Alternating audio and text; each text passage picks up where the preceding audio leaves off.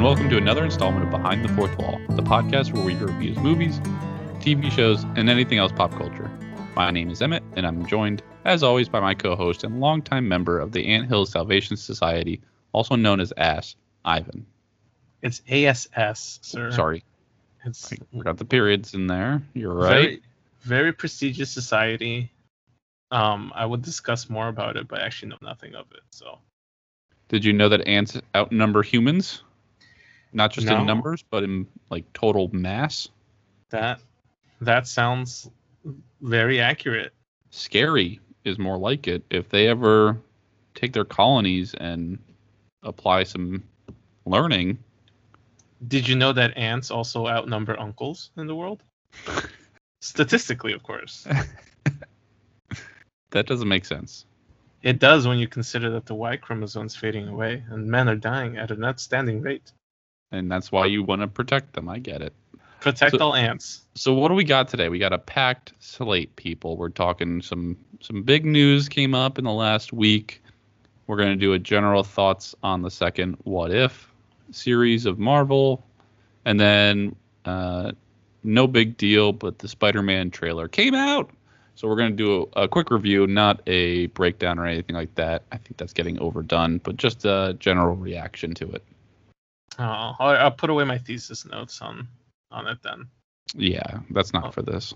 Start with the news, the news segment. We got a lot. yeah, let's start with uh let's stay in the Marvel realm per usual. Shang-Chi's coming out next week. I can't believe that. It's already.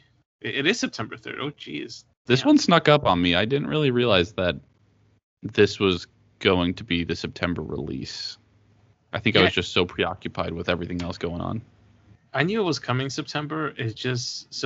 I don't know why it feels like August has just kind of slipped away from me. So this is definitely is a bit of a surprise. But the um, review embargo lifted, and basically what that means is um, anybody who's seen the movie is now okay to talk about it without being in breach of their NDAs. The Rotten Tomato score has hit for for Shang-Chi, and they're holding at 92% um, as of this morning. Um, I was going to put as of now, but I haven't really checked. it in the last Rotten. Tomatoes is a broken meter. We both know that. No, I disagree. I think Rotten Tomatoes is like very accurate, very much um, in tune with people's general opinion. Uh, no, I will. Uh, sometimes it's right, but then sometimes it's just so far off that I'm not going to use that uh, as any stock. However, I do have some like good expectations for it. I don't think expectations where like it can't exceed it or it's going to be really difficult to meet it. But there's one weird thing going on with this, and I forget what movie they did this with as well. But like for this whole week, and we're recording this on Wednesday the 25th this whole week, every single day, they drop like a one or two minute long, either a clip or just like a general promotion type video on YouTube. I forget they did this with another Marvel movie, and I found it kind of annoying. Like it's overload. Um, they've done it a couple times. I feel like Black Widow kind of got a bit of that, but uh, it was hard for me to distinguish between new footage for Black Widow and just like a retread of what we've seen, only because that movie was delayed so often. Um, I think you might be thinking of Captain Marvel. I feel like they did that for the promotion leading up to that movie. Yeah, that might be it. It's just uh, it's a weird marketing strategy that I don't know if it actually plays off that well. Just because like it's it does border on the line of like these almost feel like spoilers. Like just give us a trailer and then let the hype just build itself. Yeah, it's it's also kind of strange because they normally take a very um, secretive approach to marketing their movies, so much so that you'll see maybe one or two trailers, and you don't really see a lot of TV spots showing up with new footage until the week of release. So it definitely did take a little bit more of a um, different route, I guess, for this. One thing though, and not not to kind of I guess justify it, but I feel like they may be trying to get people even more hyped, and that's the way that they're kind of doing it because of the soft box office returns that we've been seeing as of late. Yeah, I don't know if it's gonna really change anything. Uh, I feel like people will go out and see movies that want to go out. It's going to be kind of like Black Widow. I don't think that much has changed since then, other than a little bit more fear of the mutation of COVID. I don't really know if it's going to drop the numbers that much. Yeah, I, I have a hard time believing that we're going to see um too big of a box office return for it. I, I do think that they're probably banking on that like 50, 60 million opening though. Yeah, and I think that's I think that's going to be a fair number. I, I it might even be a little bit more than that. I'm kind of expect. But did you see uh, Bob Chapek's quote with uh, uh, I'm forgetting his name, the lead in this movie? Oh, with Simu Liu, yeah. Yeah, where like the quote kind of got misrepresented and then also was like misinterpreted. But he was saying basically like this is going to be a good experiment because they're changing what I think what he was trying to say was they're changing up the way of like uh, how long to wait until it's available on Disney Plus, right, or something like that. Yeah, so I think um, that was the interesting experiment quote, right? I Yeah, I think uh, he said that in an investors call. He was referring to the fact that there is a new, or th- there was like a larger agreement, I guess, between studios and movie theater chains, where the typical window between release date and home video release or video on demand uh, is typically about 65 to 90 days. So basically, that means that from the release date all the way to when the movie shows up on DVD and Blu-ray, it takes about 65 to 90 days or so. Um, because of COVID, there has been a very big push to get these movies to streaming much faster. And so as a result, they've changed that down. There's kind of been this consensus that we're shrinking it down to a 45 day window. And Shang-Chi is one of the first big blockbuster movies that's going to follow that route. So it's not getting a Disney Plus release, but it will be on Disney Plus 45 days after its release date. Oh wait, so this isn't even available for Premiere Access? It's not, no. Oh, I didn't realize that. Yeah, that's why he referred to it as like his um, an interesting experiment because he he touted that it's it's too late to change their minds on it. Like they can't go back and make it a premiere date, uh, day and date premiere date with Disney Plus. I think it's kind of BS. You know, like it's not really. It's a little bit of an excuse for them to say, oh well, um, they just don't want to pay the stars out a little bit more money for of that Disney Plus cash. Um, yeah, that's interesting with the uh, Scarlett Johansson it is. issue going on. It is, and I, I do feel like Bob Chapek has a he lacks what uh, Bob Iger had, um, in in in the sense that I feel like he's very blunt in the way that he says things, and so I feel like when he calls this movie an interesting experiment, uh, someone you know someone like Simu Liu who's like doesn't really I guess really have the full context of what he said because let's be real that's that's what the press is going to take and run with right Right. um and so it's get it gets misconstrued and so when you think about it out of context calling one of the first um, big blockbusters that features an almost all asian cast with with an asian crew it just becomes this like oh well the minority uh, led film is all of a sudden now the experiment it just sounds bad Yeah, and that just the highlights the importance of speaking intentionally, but then also like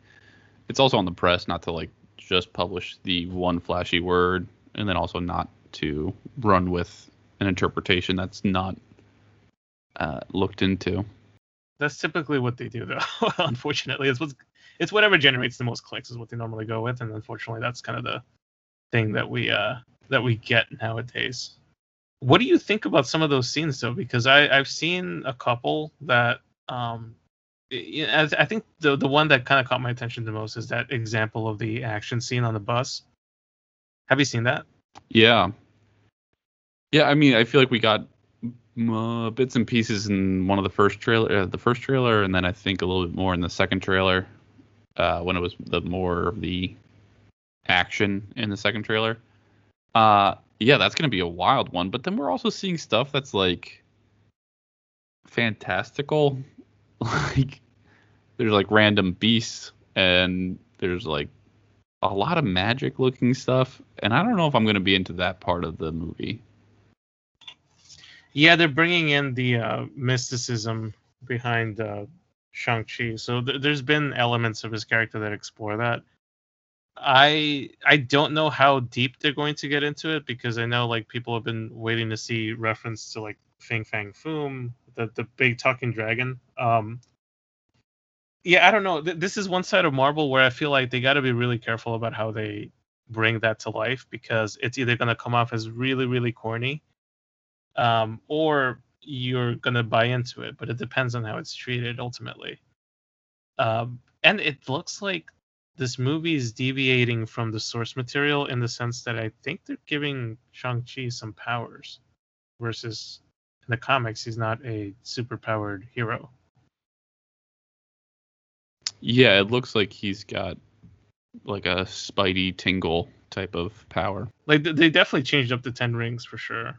It's it's an, it's an interesting take and I'm excited to kind of see what they do with it. I I have appreciated the stuff that we've seen from the fight sequences because they're like especially that clip on the bus it's an obvious ode to jackie chan and the movies of, of that time um, so i i was very happy to see that especially the little trick with the with the jacket um, for anybody watching if you guys go and and, and watch that clip i think uh, i think you'll probably be reminded of like some of those rush hour action sequences from yeah. back in the late 90s wait so what's the dragon's name Fin Fang Foom Man, I hope we get like a Falkor looking dragon.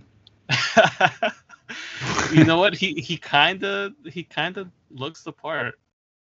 I'm not Fal- Falkor being from the Neverending Story, which could have been confused with a giant dog. He always frightened me as a kid. that whole movie did, man.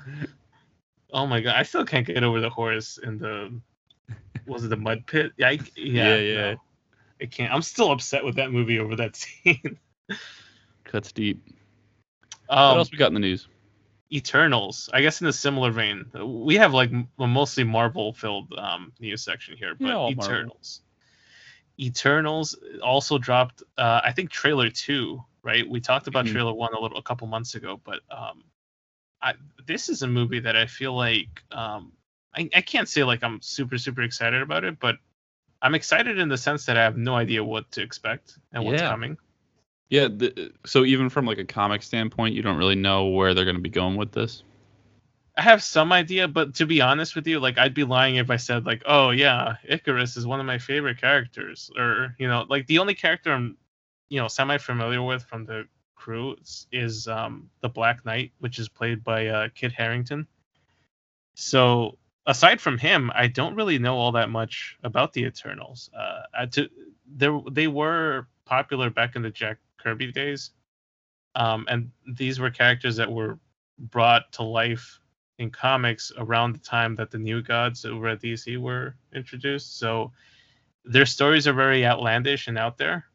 Um, to kind of give you a little bit of a perspective, I guess it's uh, a, a, lot of these writers looking back were saying like they were trying to push the boundaries of what they would allow to to be published in comics uh, back then. So I have no idea where they're taking this. The only thing I know is the Black Knight is in the movie, and I know that the Eternals have a connection to Thanos.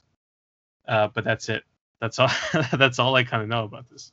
Yeah, I was gonna ask you uh, what your thought was because this this trailer gave us a quick answer to what everyone was thinking about after the first trailer was why didn't they help out when Thanos arrived and snapped his fingers in Infinity War? and they basically summed it up by saying it wasn't a uh, our fight because it didn't involve whatever that beast like the devils the, that they fight. The deviants, yeah. Yeah. Well, what what's your thought on uh, using that as their escape? I mean, I, I I think that's comic accurate. I know like they were always pitted with them, like the Eternals versus the Deviants. Um, it I don't know how they're going to weave them in necessarily. I feel like the fact that they haven't I'm interested to see what exactly gets them up to like actually intervene this time. Um, I do like that they're paying close attention and the fact that we they've established that this this takes place after Endgame. So they could always lay on the crutch of like, oh well, the Avengers kind of had it covered at that point, right? So it's got to be something beyond an Avengers level threat to kind of get them to come back and do something about whatever this particular situation is going to end up being. Yeah, it does. It. I'm sure they'll go into more detail in the movie too, but it seems like a very quick, like, put the fans' mind at ease type of uh, write in for a trailer, just to like calm people down a little bit. But other than that, I mean, action look like, looks like it's going to be really good. Looks like they've got a few funny lines in there, so that'll be nice as well. Uh, but I just feel like nobody's really thinking that much about this movie right now, just because Shang-Chi's next, and then everyone's still on this hype train for Spider-Man. That like, feel like this is gonna get kind of overlooked right until the release date. I think so. Although I'll make the prediction that I feel like this is going to be one of those sleeper hits where everybody's going to come away saying like, "Oh, this is maybe one of the contenders for my favorite movie of the year." Um, the director of this movie, she is an excellent visual director, and from a narrative perspective, I've enjoyed like a ton of her work. So I I am interested to see it from that perspective. I feel like this movie visually looks different than the rest of the MCU. I don't know if you noticed, but like the, the color palettes are a little bit darker. Um, the the visuals seem to be a lot more like framed to kind of. We had this saying back when I was when I used to um, be editing a lot more than I do now, but um, it, there's shots that are like screenshot moments that are kind of like the thought behind that is basically like you can screenshot a, a screen grab from a movie and apply it to like your background uh, on the computer or something. And I feel like that's what this movie's trailer reminds me of a lot. There's so many moments where you could just kind of pause it and really look at just how beautiful it kind of looks. Yeah, I definitely pick up on that uh, aesthetic as well. So uh, we'll be in the the lookout. Probably one more trailer in them, but uh, they've already given us two, so I don't know if it might be it. Yeah, I don't know. Th- this is one that I was kind of expecting them to, to push on to next year, to be honest with you, but it seems like they're sticking to it. Yeah. In Star Wars news, Ooh. Taika Waititi has uh, said he's done with Thor: Love and Thunder, so they've wrapped up the movie. Um, I think it's almost done on the post production side of things too. Uh, but his focus is now going completely to his upcoming Star Wars project. Um, and so I put this on here because I feel like there's been a lot of discussion in the last couple weeks about the kind of impact we're going to see from Star Wars moving forward. And so I know people are a little bit jumpy about who is touching and managing Star Wars here on out. And while we have Patty Jenkins' Rogue Squadron movie coming up as the next Star Wars film, uh, Taika Waititi is going to follow shortly after. And so, with him coming from a background in stand-up comedy, having movies like Thor Ragnarok, Jojo Rabbit, What We Do in the Shadows, and uh, Boy under his belt. Uh, I've seen a lot of people kind of speculate and argue as to whether or not he's going to bring something good to the table, or if he's like maybe his touch and his type of comedy is a little bit um, too far away from Star Wars. It's an interesting blend he's going to have to work on, but he, he directed a Mandalorian episode in the first season, so I think he definitely, you know, picked up and has seen the respect that people like a Dave Filoni or Jon Favreau have. I don't think he would go 180 from that and just make it a comedy, you know. Yeah, I don't think so either. And I feel like even stuff like because I saw a lot of people pointing at Thor Ragnarok and saying like that movie wasn't serious at all, and I'm like, I don't know which movie you guys are talking about because like that, it had its high stakes moments, but I feel like his strong suit is being able to play dramatic moments and comedic moments at the right time. Yeah, he comforts you with a comedic moment right after like breaking your heart or something like that. Like, um, like seeing Odin die in Ragnarok was really hard, and then the sister comes back, and then they end up on that on the planet, and just like it's funny from there on out to like to to pick you back up. So I mean, I think he will do a good job at that, and I think Star Wars do, can allow for some comedy. I think Mandalorian showed that. I think so too.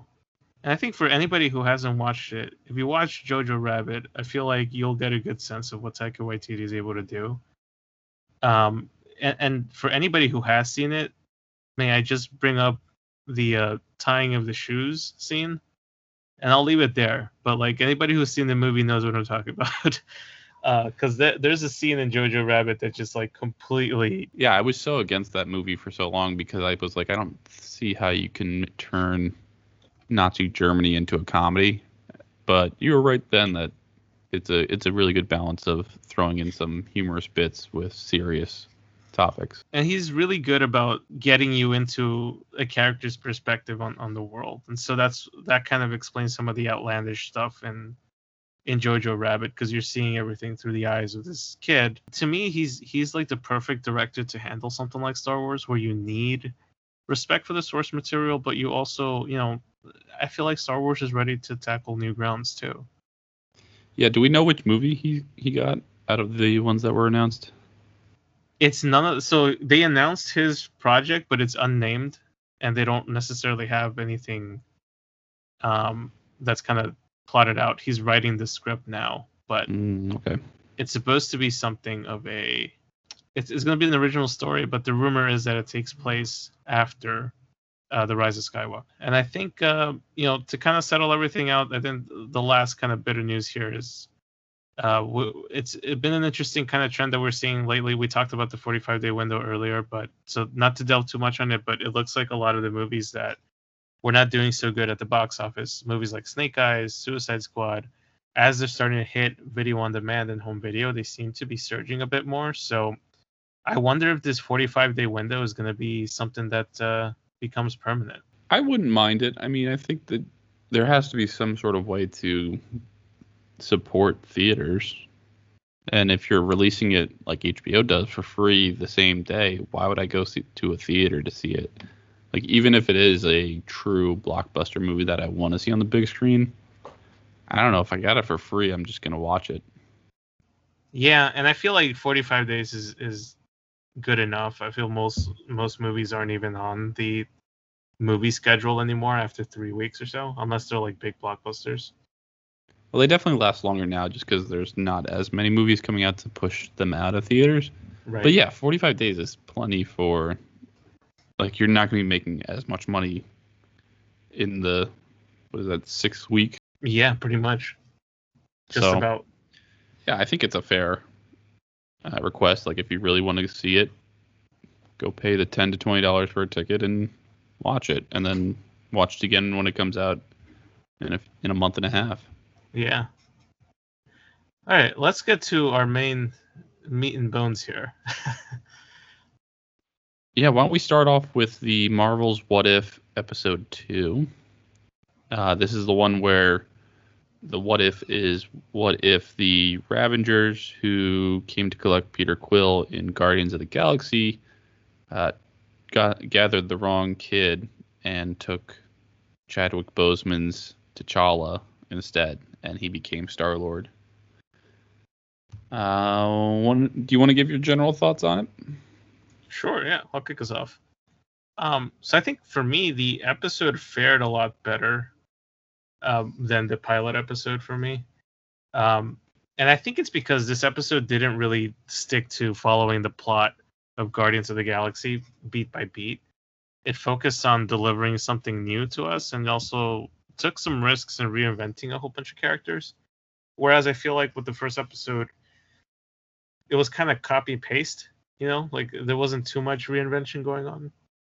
So aside from from that, it was also bittersweet to hear Chadwick Boseman performing his um, his version of T'Challa here. But uh, I, I enjoyed it. I thought it was a good, solid episode, and I'm looking forward to hearing more uh, of this uh, version of Star Lord in the coming episodes because supposedly there was more recorded. So uh, we'll we'll probably see him again before the end of the season. Yeah, I can I can pretty much only echo your thoughts there. I I did really enjoy this one more than the first. Uh, for the same reason, I think the first episode, while still a creative idea, it was kind of just gender swapping the plot of the first Avenger, Captain America's first movie, uh, which is fine to do, but it's just not that creatively uh, inspiring, I guess. As this one, where it's rewriting the entire plot of Guardians because changing one thing really diverted the timeline. Whereas, like, if you change one thing in Captain America, apparently everything kind of runs the same. Yeah, kind of defeats the purpose of the what if exploration. If it's like, oh, well, it'll happen the same, it'll just be different players. But I think that I think what they really achieved was the difficult thing is because these are like we talked about last week, these are like 25-ish minutes long. It's really hard to rewrite everything, introduce new characters, and have you buy into existing characters being differently uh, without seeing any sort of change. It's kind of a lot of uh, you have to buy into the change, uh, otherwise it won't work.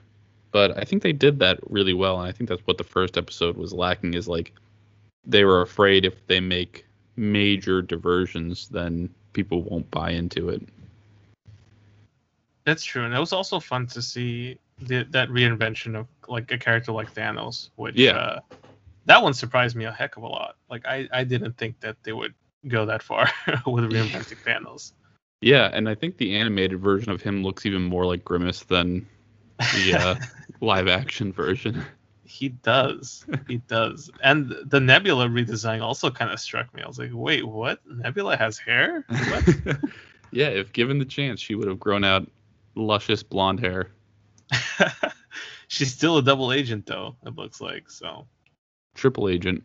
Triple, yeah, and it was fun to see. Uh, I, I forget his name. I think it's Chavon or something like that. The, the collector. Yeah, Um, yeah, I guess he hit the gym after after Thanos wasn't a threat around there. yeah. Was using that reality stone to change how he looked. he was super jacked. But yeah, these are these are fun little like uh appetizer episodes, right? Like these are just like I'm not really like working through the week t- waiting for it like Loki, but they're they're nice little like throw them into the rotation episodes.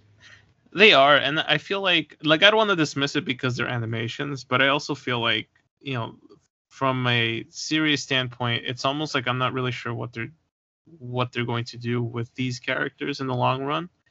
That I just while I'm invested enough, I'm not quite invested where I'm like dying to see it week after week. Yeah, I, I feel like the ultimate goal with this is two things. The first prong being just keep the Marvel name active. Uh, and you do see it like when it gets released, you do see it trending all day. Uh, and then two, I think that it gets the fans to start thinking creatively on their own as well about like multiverse bits and get you hyped up for Spider-Man, which is going to be all that, and then also uh, Doctor Strange's movie.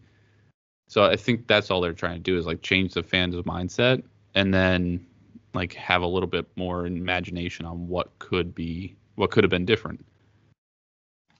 Yeah, and it, they could also be using it to test the waters for maybe like upcoming projects or something like that. Like it- Yeah, this like could if- be a good window.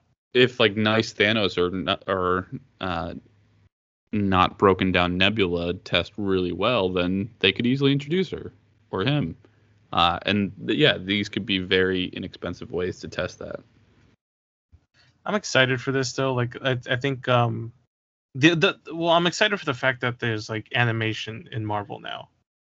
I shared it before in, the, in last week's episode, but I feel like I grew up watching DC animation and DC Comics has ruled animation for all so many years.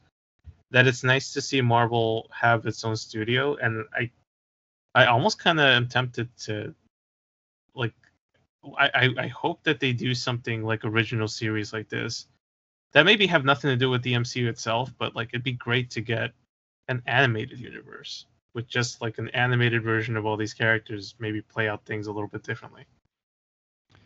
Yeah, I think the way that Clone Wars worked was fill in a part of the timeline that was really overlooked in the movies.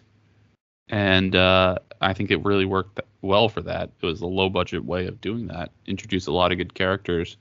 uh, and plot points that you would uh, you wouldn't have ever guessed at before. So I think they could easily do that with uh, different um, plots from Marvel. Yeah. All right. Well, let's let's move on to our, I think, um, and thing then we've been waiting for. Yeah the the one thing we've been talking about I think since the inception of this show of this podcast. Um, The Spider-Man trailer. yeah, my God. Man, how many times have you watched this thing? Um, well, looking at the Marvel Entertainment page on YouTube, it's over 14 million uh, views. I think I'm at least about 300 of those views.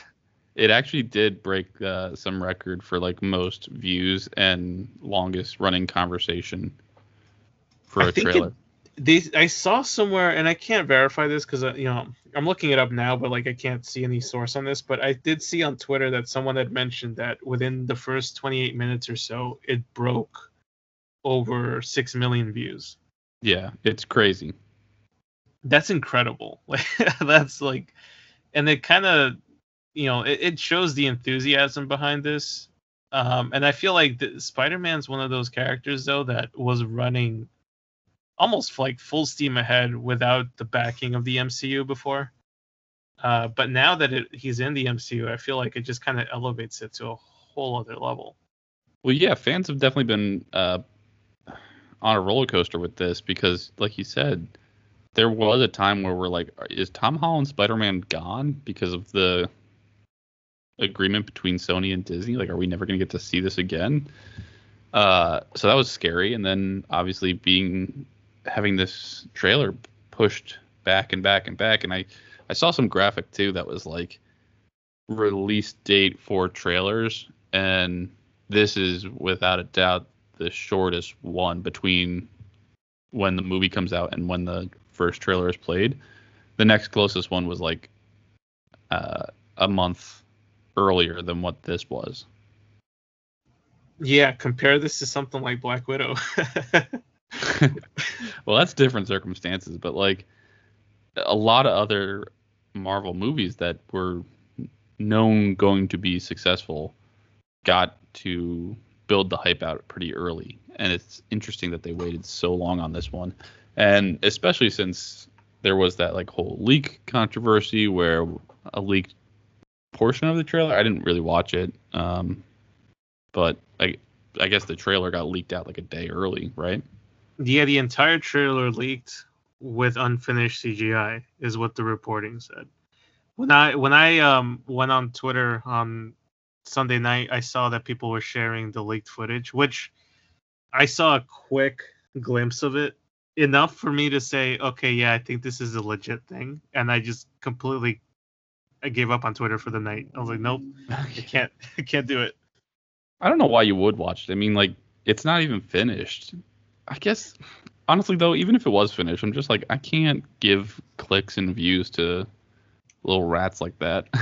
yeah it's a little scummy to to me because i feel like you know for anybody who hasn't worked on on these kind of things like it takes such a long time to put these kind of trailers together and i don't know like at that point you know would you rather ruin it by watching an unfinished piece or wait until you get the full magic you know like it, people were like debating whether they were forced to release it because of the leak i i highly doubt it I think this was planned from the beginning, but the leak just it was just somebody jumping ahead and trying to earn a few clicks, which was unfortunate. But I wonder if the leak was also planned, though. it could be. But I feel I'm like that I'm that cynical. I mean, like I honestly I wouldn't put it past it. I, like I like knowing the movie industry, there are things that leak intentionally. Right. But I but I don't think that this is one of those cases. Uh, only because like this is one of those worst kept secrets.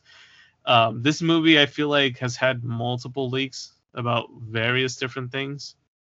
Um, and while I think it's enjoy like sometimes I, I question whether it's going to ruin the fun of the movie for myself or not. And I think for me, it's one thing to talk about the movie; it's another thing to experience it. So I feel Yeah. like that my excitement is still intact for this movie. yeah. Let's talk about specifics of the trailer. Um, do you want to go first, or should I kick things off? Kick us off with your thoughts, sir. All right, I actually have like two organized thoughts on the trailer. So first, I love that the first whole minute is just just Peter Parker. It's fallout from Far From Home, which is like where everything got left off so crazy from that uh, after credit scene, and it's been so long thinking like what's gonna happen next.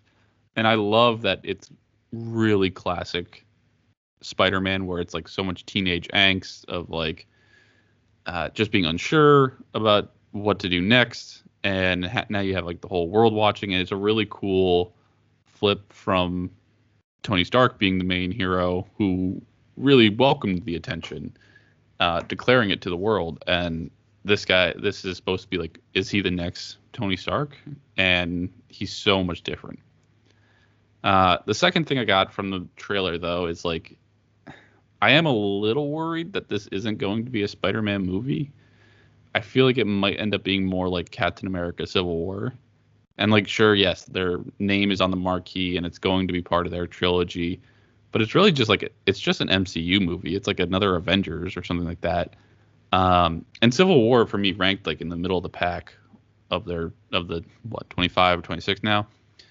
So it's fine with me if that's where this ends up, but it's just like the other two Spideys have been number one and then like seven for me or like something in the top 10 so it's like i just don't want him to get overlooked in his own movie if that makes sense.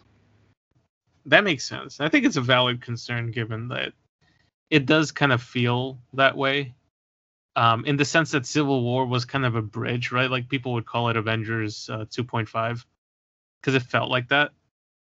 Um, it could be that this may have similar kind of vibes to it. Uh, to me, the the trailer surprisingly kind of lived up to the hype behind it, and I say that because you know I feel like not, not it's not often that you buy into the hype, and then when the thing comes out, it's just not quite as good as you thought it was, or th- thought it was going to be. Uh, but it, to me, this was a nice teaser trailer. It was filled with a lot of hints of what's coming up. It does a pretty good job of establishing the basic idea of the plot of the film. Um, and you know the multiverse concept is on full display here, and I'm excited to see where it takes us. And to be honest, the last shot of the trailer with um, you know revealing the Sam Raimi version of uh, Doc, Doc Doctor Octopus uh, just brought me back th- these like nostalgia vibes for the early 2000s version of Spider-Man. Yeah, the nostalgia is definitely through the roof, um, and I definitely might have to uh, throw rewatching the trilogy of Spider-Man on my to-do list before this. I'm already there. I saw Spider-Man one this morning while I was playing. I played in the background while I was working away. Yeah, sure, working. Uh, no, I do love that they're bringing characters back, and I do like that they didn't give us all of them in the trailer. They like gave us little flashes of uh, like a laugh from Green Goblin, but you don't have to show them. Uh, you see like a little sand, sandstorm and lightning, and it's like, okay, give us these little hints, but you don't have to like. You can be coy about it.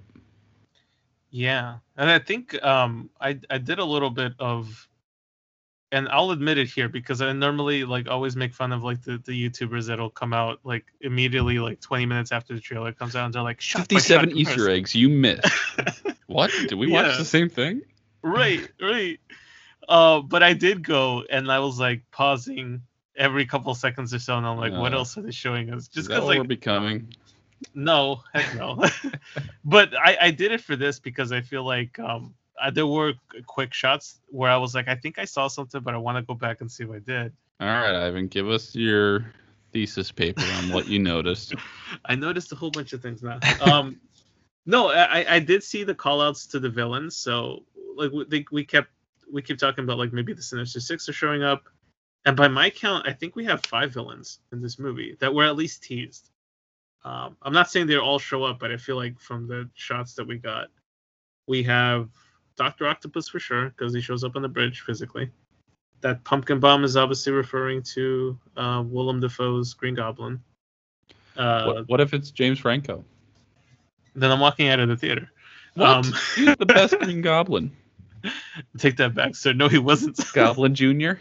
You gonna cry? that was the best scene out of Spider-Man Three. no, no, no. I take it back. The dancing was the best part of Spider-Man. Yeah, yeah. We got um, yellow electricity and a sandstorm for Electro and Sandman. Um, and one thing I did notice, like a quick, uh, you know, blink and you miss it moment, some sort of claws coming at um, Peter in some sort of dark lit scene. So it's either people were saying like it's, it's it might be Venom, but I'm thinking it's probably the Lizard from the Amazing Spider-Man movies. Yeah. Do you have a timestamp on that or no? Um, no, but I can go back and check while you give me your response to my thoughts. Yeah, I think the Sinister Six was uh, kind of teased, but here's the thing I have an issue with, and I'm hoping that they do address this in the movie, is all of these villains that you're bringing over through the multiverse uh, split were defeated, like definitively. So are they being brought over just before their defeat? Like, like because some of them, like Doc Ock, didn't really realize his uh, his abilities with his tentacles until like a day or two before he was defeated. So it, it's a pretty narrow window for him to be brought over. So I can kind of answer a little bit of that Doctor Oct- from the Doctor Octopus take. Um, also, to see the claw moment, it's at minute two. It's at two two minutes and twenty five seconds into the trailer. Um. Anyway, so on the Doc Ock part, there was that interview with Alfred Molina from. I I, I want to remember. I think it was from something to do with the Oscars a couple months ago. We talked on it briefly on on, on the show, but he had mentioned that he kind of spilled the beans basically on everything and was saying like the interviewer was asking him like oh what, what was it like to come back into the shoes of dr octopus? And he talked about the de-aging that they do, that they're doing on the for the movie. Um, but he also mentioned that he asked the question to the, to the director jon watts about how it is how is it that dr octopus is still alive? And he got he got basically he detailed the explanation that he got was basically that his character gets transitioned into this universe like a split second after we last see him in Spider-Man 2, which is when he's floating down into the into the river. Um supposedly to his death, right? So I think that or I got to think that that's kind of one of those like that's how we're going to get them. The other thing I was thinking though is like Loki has introduced the concept of variants. Could these be not necessarily the same exact Doc Ock that we saw in Spider-Man 2, but rather a variant of that character. Yeah, that would be interesting. Because Alfred Molina went on to say that his the version of Doc Ock that he's playing in this movie is basically a corpse that's being controlled by the tentacles now. So like there's no there's no like um you this know how like a, this guy's a loose cannon. he is. I don't think he actually knows what he's talking about. I think he's just like, I'm gonna go out there and just spit out ideas that I feel. that could be it, but like I don't know. It it could be an interesting take that like he these characters get taken out from this universe the second it looks like they're about to die. Yeah, that, I mean that seems a little convenient, but uh, the variant idea does interest me, and that does tie everything. It keeps like the connected web of Marvel alive. It doesn't really ignore what comes before it. The one thing after kind of laying out this whole like five we have five villains in the trailer. Yeah, sorry, that's five, so we need the sixth one. Yeah, who is the sixth villain? Because it's, it's got to be Falcon, right? Like, or what's his name? Griffin. The Vulture. Gryffindor. Vulture. Yeah. Falcon. I was like, bro. he goes bad, right? No, uh, Vulture from the first Spider-Man, the Tom Holland, Tom Holland Spider-Man. I'm gonna go ahead and guess it's Mysterio. But he's dead. He is, but what if the spell does something to Un- kind of undoes it? Yeah. I kind of like the idea that like Mysterio brings the Sinister Six together, but is actually dead. Right. So well, like, yeah, all his actions are what cause like this chain of events to happen. That would be very cool.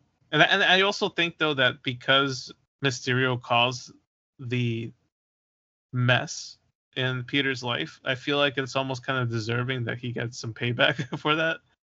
Um, so they could bring him back in some form. Who was the other guy that uh was in the first Spider-Man that was in the prison with Vulture? Oh, um, Mac Gargan. Uh, what's his name? The the Scorpion. Yeah. You think we'll get him? I don't think we're getting a new villain in the movie, to be honest, because I feel like there's so much in here that you you're not gonna have enough time to flesh out. He's not new like villain. new new.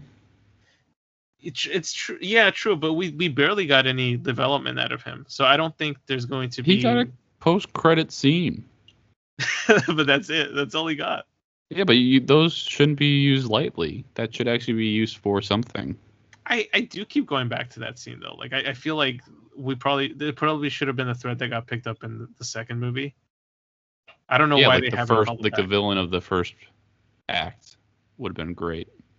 Yeah, something like that. I mean, like I I didn't realize this until after I saw a lot of discussion behind the Sinister Six on Twitter, but the between the MCU Spidey movies and the old ones, we we have a whole bunch of Spider-Man villains. Um, Oh yeah, Rhino Man. like Homecoming had a lot more. Oh, dude, imagine it's Rhino. Rhino's the sixth villain. Giamatti's back, baby. Honestly, I would, I would. I'd be happy. it. Yeah. Um, no, but like Homecoming had a whole bunch of villains in the movie, like iconic Spider-Man villains. We had the, the, the the Tinkerer, Shocker, Shocker, yeah, Vulture, Donald Glover's character. What was he? the Prowler, Yeah, and then that le- would have led to Miles. Miles. I wonder if we get a call back to Miles at some point. I hope we get uh Nicolas Cage and we get um the Porky the Porky Looney Tune Spider-Man. oh, Spider Ham. Spider Ham. Yes. Wouldn't that be great? I, you know what? I, I do want Nicolas Cage in the MCU. That's Yeah. something. He he deserves it. If we can have Owen Wilson, I think we can have Nicolas Cage. Bring back Ghost Rider. oh my gosh. But uh Daredevil, is he supposed to be in this? Yeah, so the rumor is that he's the lawyer that's viewed in two very quick shots in the trailer. Um, When Tom is getting. Harassed by the police. Yeah. the drones. They're your drones, sir. You mean the drones you own? no, not those. The other drones. I didn't own them for a split second, sir. Um, this is very easy to explain away. Yeah, although one thing that just kind of like if if I had just been outed, had my secret identity exposed, I would definitely not go back to school. What's up with like all this hate? Like this is the first time we've ever seen superheroes hated, and people will say, "Go back to Civil War," and it's like nobody like, protested the Avengers. That's part of Spidey's whole thing, though. Like that's that's his whole. Um, I know, but it's just weird that like the humans have chosen now to be upset about something. this is something. This is a topic that I feel like has been in discussion for so long in the the comic fan community because if you read any X Men book, like the humans of Earth hate the mutants, but yet they praise the Avengers, and they live in the same world. And it's like, well, hey, p- pick a lane and stick to Right. it, you know? Um, yeah, I, I don't know. I feel like uh, for Spider-Man, I guess it's more so like he's being accused of murdering um, Mysterio. Uh, yeah. Um, speaking of other M names that I just slipped Freudianly, Oof. what's up with Oh. that sign by one of the protesters? Devil in disguise, and they put a little Oh god. devil horns and mustache on Peter Parker. Oh. Is it Is it Mephisto? Are we back on this? yes. Will we ever let this die? No. I have I have theories, man, but I'm trying to keep them to myself because I'll I'll say this like and I wrote this on our notes section here, but like the the spell that uh, Doctor Strange is casting, um, to get everybody in the world to forget that Peter is Spider-Man after the comic book storyline for Civil War, uh, during that arc, um, Iron Man convinces Spider-Man to reveal his identity to the world and to, as part of the Superhuman Registration Act thing. So like basically the government could kind of lay off their back. And so he does so, and it turns his life upside down. Assassins are coming after him now, and after his loved ones. And it just so happens that they uh, fatally wound Aunt May, and so he goes to Doctor Strange for help. Doctor Strange tells him he can't do anything about it because it's too dangerous to cast a spell like that. And so, in an act of desperation, he goes to Mephisto, who offers him to he'll have everybody in the world forget he's Spider-Man in exchange for erasing uh, Peter and Mary Jane's um, marriage. Why? I don't really know. that storyline was just really bizarre, but um, this trailer seems to indicate that we're taking elements of that story for this movie. And it's odd that it directly ties to Mephisto, who's been a hot topic of conversation in the MCU lately. But do you I think we're gonna say- get any other uh, heroes in this, other than the Uh, Spideys? I don't think so. Um, I think it's just going to be Doctor Strange and, and the Spider-Mans, the Spider-Men, the Spider Lads, whatever they're going to call themselves, Spiderling. the Spiderlings. Um, I will say one thing though, like Doctor Strange, there's been people saying that Doctor Strange is uh, acting a bit strange. Like, why would he cast such a dangerous spell? Yada yada yada. Mm. Uh, my answer is because plot. Um, but I also feel like they're if they are hinting at something being up with Doctor Strange, could it be Mephisto? Could it not? I, I don't know. I I'll be honest with you, I don't think we're ever going to see Mephisto in the MCU because of one big thing. Because of China. um China's become a very big market for the MCU movies, and I don't think that one of the big no-nos for them is including any sort of depiction of Satan. Mm. And in the comics, Mephisto is blatantly Satan. Yeah. So I think if they're going to do his character or they're going to explore that, they'll probably connect him with like the Nightmare character, just so that you kind of explain away. You still have Mephisto technically, but not without without actually calling him that. Um, but yeah, Yeah, I feel like the Doctor Strange thing is also like go back and rewatch his movie. He is constantly a rule breaker that and it's not because he doesn't um understand what the rules are. It's because he's so arrogant that he thinks he knows everything and like how could this go wrong? Right? So it's like if you watch that more carefully, doing the spell is kind of right up his character alley. I think people forget how arrogant he was. Because I know people used to complain that like, oh, Iron Man's very arrogant, and I was like, go back to Infinity War. You, you see who has a bigger ego. out of the Infinity War and his own movie, he's like, I have a photographic memory and I read really well. Like I know all these spells. Like you may know them from the book, but you don't know what the repercussions are. Or if you get distracted while doing such an important spell, you're gonna mess it up. Like I I don't think it's that crazy of a leap for it to be like. It seems dangerous that he would do this. Yeah, I think it seems right up his alley. keep in mind also that this is uh that this is after the time stone has been destroyed so he doesn't have one because the one they used was from back in time so i think he's also just like what's he might be in a mindset of like what's the point like evil will come if, if it's going to come Yeah, that's true.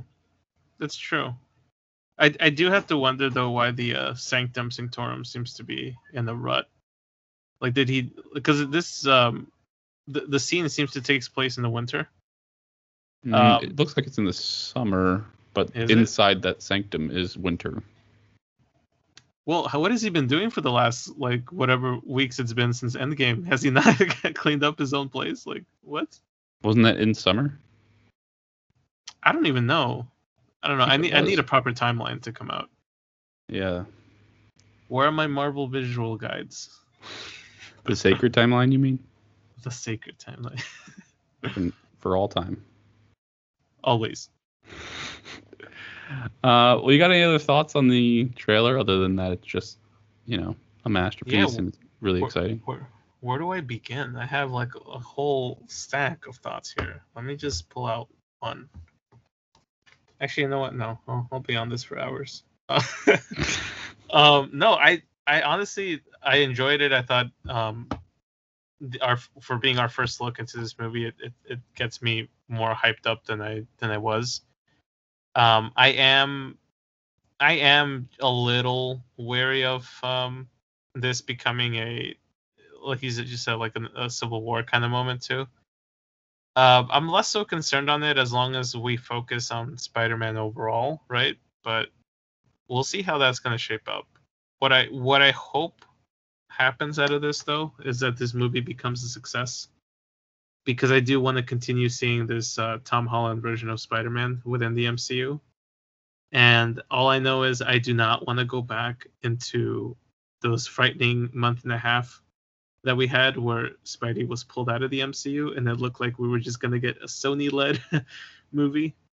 Yeah. Um, give us more Spidey content and I'll be happy. But I'm one thing, that. one one thing to throw at you.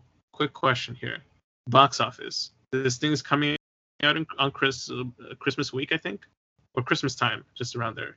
Mhm. What do you think this is going to mean for the box office, considering all the stuff that's going on worldwide right now? Do you think that it has a chance of actually showing pre-pandemic numbers, or is this movie also kind of doomed in the way that we're kind of looking at Shang-Chi and Eternals? No, I think uh, I think this is gonna be we're back in the triple digits.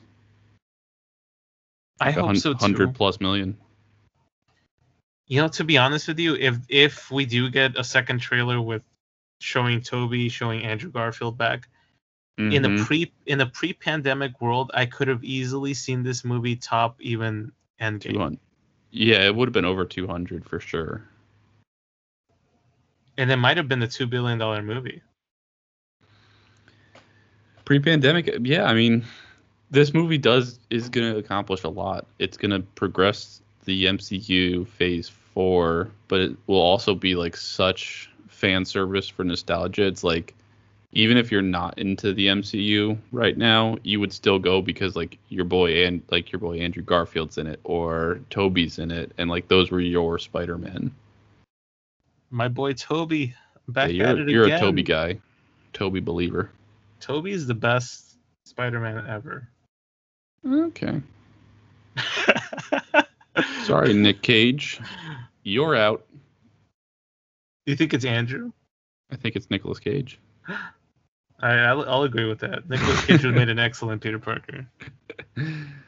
Uh, yeah, no, I I would love to see some of those, but that's the only thing I'm scared about is like Tom Holland's my favorite one, and I feel like he's gonna get the same thing that's like it's gonna be a lot like the animated Spider Verse, where Miles Morales is like supposed to be your main character, and then he gets kind of like pushed out of the way for the other Spider Men, and will ultimately be like the end hero.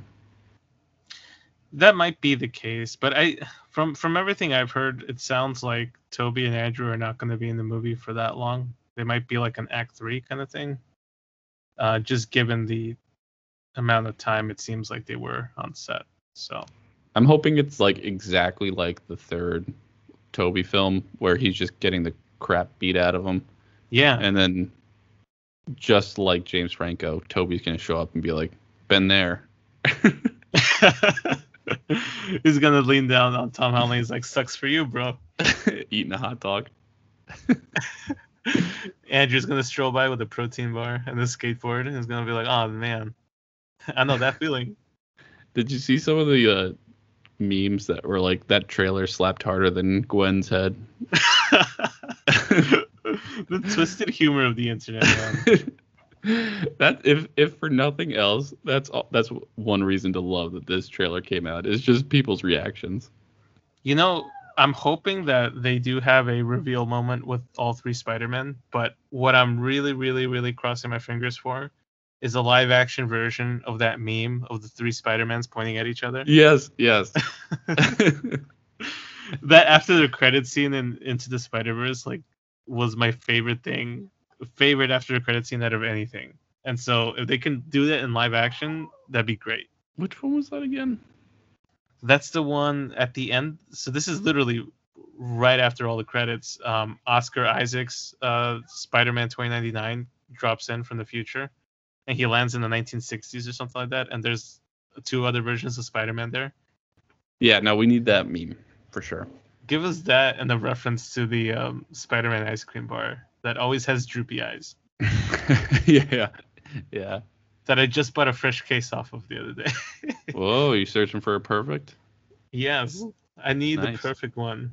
I know Well- it exists. It's out there. Well, if you're looking for that unboxing video of Ivan opening up uh, Spider-Man ice cream bars, feel free to visit our YouTube or our Twitch stream. It'll be up there. Just keep looking. Make sure you throw a follow on both of those. I was actually gonna put it on our Pinterest account. Yeah, it'll also be there. We got three likes the other day. It's blowing up. But I think that uh, that concludes thoughts there. I mean, there's a there's a lot in this episode. Uh, playing a little catch up. So I think moving forward, we're gonna do Shang Chi after this. We'll also toss in some of the other Marvel what ifs. Oh, and Mandalorian just dropped a another behind the scenes, so we might even do that as well. yeah, I'm looking forward to it. A lot of content still in the coming weeks. And through the end of the year. we got a through lot the end of the year, seriously. yeah. All right, guys. Well, Well, Thanks for it. listening.